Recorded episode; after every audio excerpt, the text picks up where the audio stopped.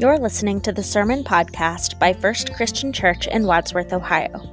Our Eastertide series focuses on witness and wonder. We hope you find it meaningful.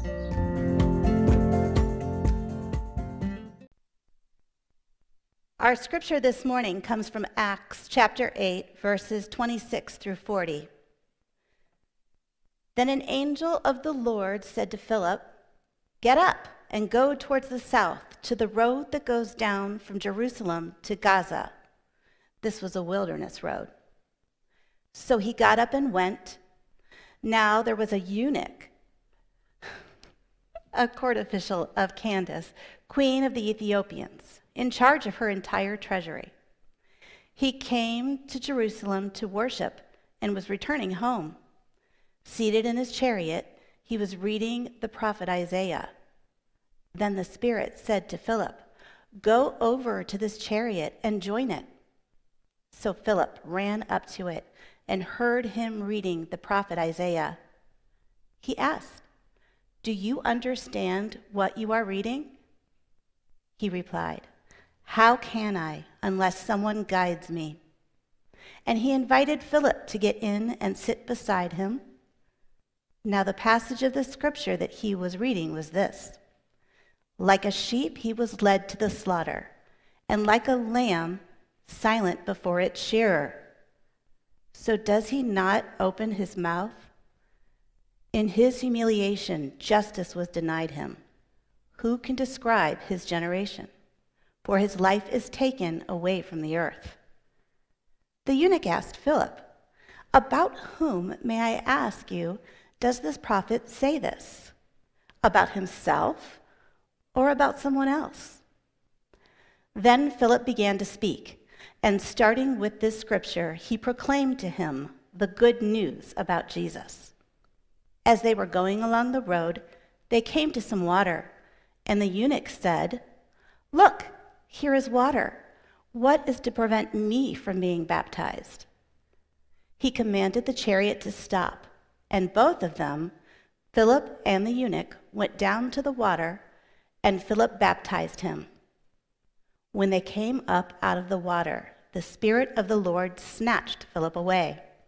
The eunuch saw him no more and went on his way rejoicing. But Philip found himself at Azotus, and as, as he was passing through the region, he proclaimed the good news to all the towns until he came to Caesarea. May God bless the reading, the hearing, and the preaching of his holy words. What is to prevent me from being baptized? This is a profound, wondering question. It's not theoretical, it's personal, and it warrants a bit of an explanation. First of all, to fully understand this question that the eunuch asks, we need to know more about who the eunuch is. So let me give you a bit of context. This person is identified first as a eunuch. These days, understood to be a castrated male, but more broadly understood in biblical times to generally represent gender and sexual minorities. Because of their status, eunuchs were often trusted in the courts of women. And we see that this is true of this eunuch, who is a highly placed court official. He is an official in the court of a foreign queen. In the Old Testament, particularly in Leviticus and Deuteronomy, purity laws forbade eunuchs from entering the temple. In general, eunuchs were not fully welcomed in men's or women's spaces, and while they were often able to hold power, their differences were enough to set them apart. The text also describes the eunuch as being from Ethiopia, this descriptor is less specific geographically than we might understand nationality today. To call the eunuch Ethiopian is more of an indicator of dark skin color and general geographic location, parts of North Africa that were not Egypt. The reference to the Candace, a title given to the queens of the African monarchy of Meroe, most likely places the eunuch as coming from what we would now call Sudan. We know that the eunuch held a very high place at court and therefore had a significant degree of power. We also know that the eunuch had come to Jerusalem to worship and was reading the prophet Isaiah, making it likely that the eunuch was some sort of follower of Judaism, if not fully Jewish. That also tells us that the eunuch was educated and likely wealthy enough to afford a copy of the scripture. From extra biblical sources, we also have a name for the eunuch Kinnicus. As was common in that time, Kinnicus was not reading scripture silently, but aloud as the chariot traveled along the road. And that is how Philip comes to know that Kinnicus is reading Isaiah. Philip is told by the Holy Spirit to join Kinnicus and then gives Philip a way in to the conversation. Do you understand what you're reading? Kinnicus then invites Philip into further conversation, and this is where it gets really interesting. The text that Kinnicus is reading comes from Isaiah 53 and describes a servant of God who has suffered. Kinnicus is curious about the subject, this suffering servant. Who is this person? Philip takes the chance to talk about Jesus, God embodied in human form living and dying and rising again. In other words, the passage that Kinnicus identifies with is also a passage that describes the divine. Kinnicus is so taken with Philip's witness that when water shows up in the desert, Kinnicus can't think of anything better than to be baptized then and there. So now that we have a little context, let's revisit that question that Kinnicus asked What is to prevent me from being baptized? Well, Philip could have gone into the purity codes outlined in the Torah. Instead, Philip responds by going down with Kinnicus into the water. And there, Kinnicus is baptized. It seems that nothing is to prevent the baptism. Why else would the Holy Spirit have orchestrated this whole encounter? Each of these people follow the Spirit's call to cross boundaries in this text. While Kinnicus is crossing boundaries of gender, race, and geography, Philip is crossing his own boundaries of comfort, of race, of religious affiliation. Both Philip and Kinnicus are taking a risk, daring to enter into relationship and conversation with someone very different from them, all for the sake of the gospel. Philip had the extraordinary opportunity to bear witness to the life changing word of God, the grace and inclusion and love of God. What an incredible gift. And Kinnicus isn't the only one who comes away changed. They both went down into those holy, transforming waters. Philip is also not the only one who went away to be a witness. Though the scripture doesn't spell it out, other sources tell us that Kinnicus went on to preach back home.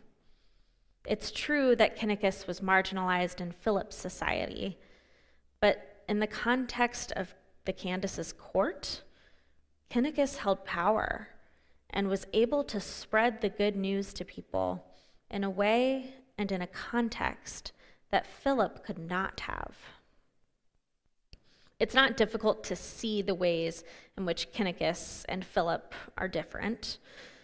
And still, each one of them is instrumental to God's work in the world. The Spirit is moving, and she is not just working through the folks that you might expect. Now, the Jesus movement needs gender ambiguous foreign court officials just as much as it needs the apostles. But what does that mean for the church and the world today? It seems these days like we, that we, like Philip and Kinnicus, are traveling a wilderness road. These are times of isolation, and I don't just mean from the pandemic. Our country has become increasingly divided, and the church doesn't come away unscathed. So, what do we do? I've been thinking about this a lot lately. What differences among the body of Christ mean for the church? In divided times, we often focus on unity. But it feels disingenuous to talk about unity as though there are no differences among us. It's true that we hold crucial things in common. And yet, our similarities don't erase our differences, and our differences do affect how we live as the church. In the Disciples of Christ tradition, difference is something to be embraced. There are no creeds here, no faith statements you have to sign your name to in order to join the church. All it takes is a profession of faith in Jesus. And that leaves a whole lot of room to disagree about things that are very important to us. And yet, the denominational identity statement is not agree to disagree. Rather, it states, We are disciples of Christ, a movement for wholeness in a fragmented world. As part of the one body of Christ, we welcome all to the table as God has welcomed us. What does it mean to welcome all? Is there a difference between unity and wholeness? I don't know that I have the answers, but I have found one author and pastor helpful as I explore these questions. Layton Williams is an ordained minister in the Presbyterian Church USA and the author of Holy Disunity How What Separates Us Can Save Us. The first chapter of her book is titled The Gift of Difference. And I want to share with you some of what she has to say in that first chapter. Williams writes, quote, embracing the gift of difference calls upon us to allow these differences to impact us and the communities we create, and to understand how they have already impacted us and our communities. It is not enough to simply see difference and say that it is good. It is not enough to welcome those who are different, whether by identity or experience or otherwise, into our communities. Embracing difference isn't about grafting new people into our communities like Dr. Frankenstein stitching a new arm onto his monster. The true gift and challenge are that we understand that people different from us are already a part of our collective community. And where we've prevented that by erecting barriers, we can't simply open a door to let in folks we've excluded. Our communities must be shaped as much by their experiences and identities as our own. A community truly made up of diverse people and realities is a community shaped by all the stories it contains and becomes, by virtue of difference, more than the sum of its parts. What does it mean to be a community shaped by all of us? Not just the pastors or the board or the elders, not just people on one side of the political spectrum, not just the young people and not just the old, not just the sure in faith, but also the questioning, not just the people the church has traditionally accepted, but also the people who have found the church to be a place of closed doors. It takes us all. I think that our church is at the precipice of becoming something even greater than we have been before. And I don't say this because I'm in a community of people that agree with me on the best way forward. In fact, I say this because I know that many of you disagree with me on at least a few things. Our church, in many ways, mirrors the world around us. We are full of folks who don't think and believe the same things or in the same way. And yet, I believe that we have the opportunity to set the standard for a beautiful community that embraces difference. We have the chance to be in meaningful conversations about the most difficult and the most important topics. And as intimidating as those conversations can be, I really think that that is what it will take to participate in a movement for wholeness in a fragmented world. It's not about ignoring our differences or trying to get along despite our differences. It's about loving each other, even and especially when we disagree. It's about listening with open minds and hearts to the person across the aisle or in the pew next to you. It's about sharing our own stories and feeling heard and understood. It's about seeing the divine in us all and reclaiming our shared humanity. If we want to be a witness, as we are called to be by Christ, let us be witnesses not just to the world outside our doors, but also to one another. As Philip and Kennicus discovered, sometimes the Holy Spirit puts us in proximity with each other so that we can participate in mutual transformation. It starts here with us. And if we do a good job, think of all the people we can reach outside of these church walls. So let us come to one another with wonder and curiosity.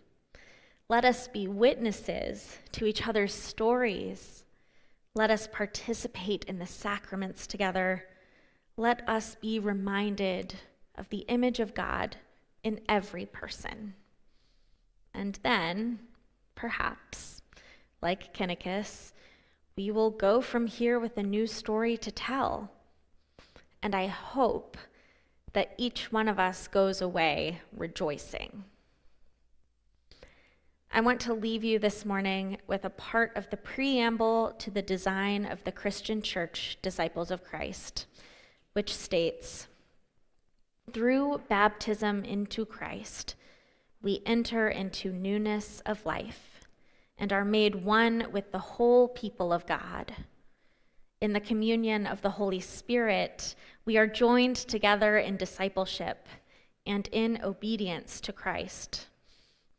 At the table of the Lord, we celebrate with thanksgiving the saving acts and the presence of Christ.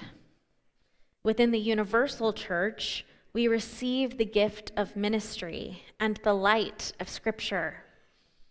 In the bonds of Christian faith, we yield ourselves to God that we may serve the one whose kingdom has no end. May it be so. Amen.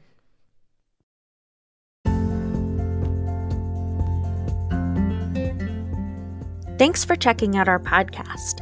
If you would like to learn more about our church, you can find us online at fccwadsworth.org. There you can find our blog with sermon transcripts and more, as well as information about our church, including our beliefs and history, links to worship and give, and our many ministries with folks of all ages. We hope you'll also connect with us on Facebook, Instagram, TikTok, and YouTube. You are welcome here.